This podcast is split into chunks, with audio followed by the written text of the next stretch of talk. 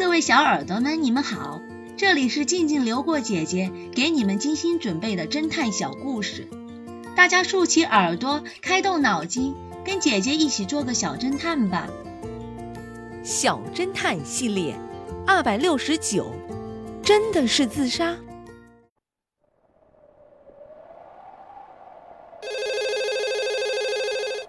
一个寒风刺骨的晚上，一位女士打电话报警。她在电话里称：“警察先生，我的丈夫在家中开枪自杀了，你们赶紧过来看看。”女士，别着急，别动任何东西，我们马上就到。X 神探和警察局长立即赶到现场。X 神探问这位女士：“具体发生了什么？”女士说。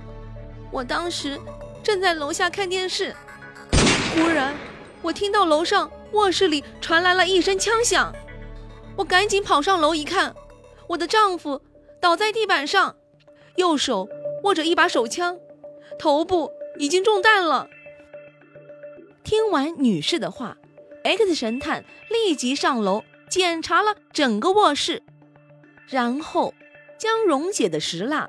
涂在死者的右手上，他对这名女士说道：“等这个石蜡凝固了，我们就什么都知道了。”女士见状便乖乖的认罪了。小侦探们，你们知道这是为什么吗？下集告诉你们答案哦。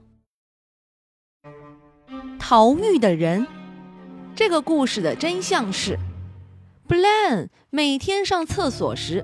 将挖出来的土一点一点的带出来，然后从厕所冲走。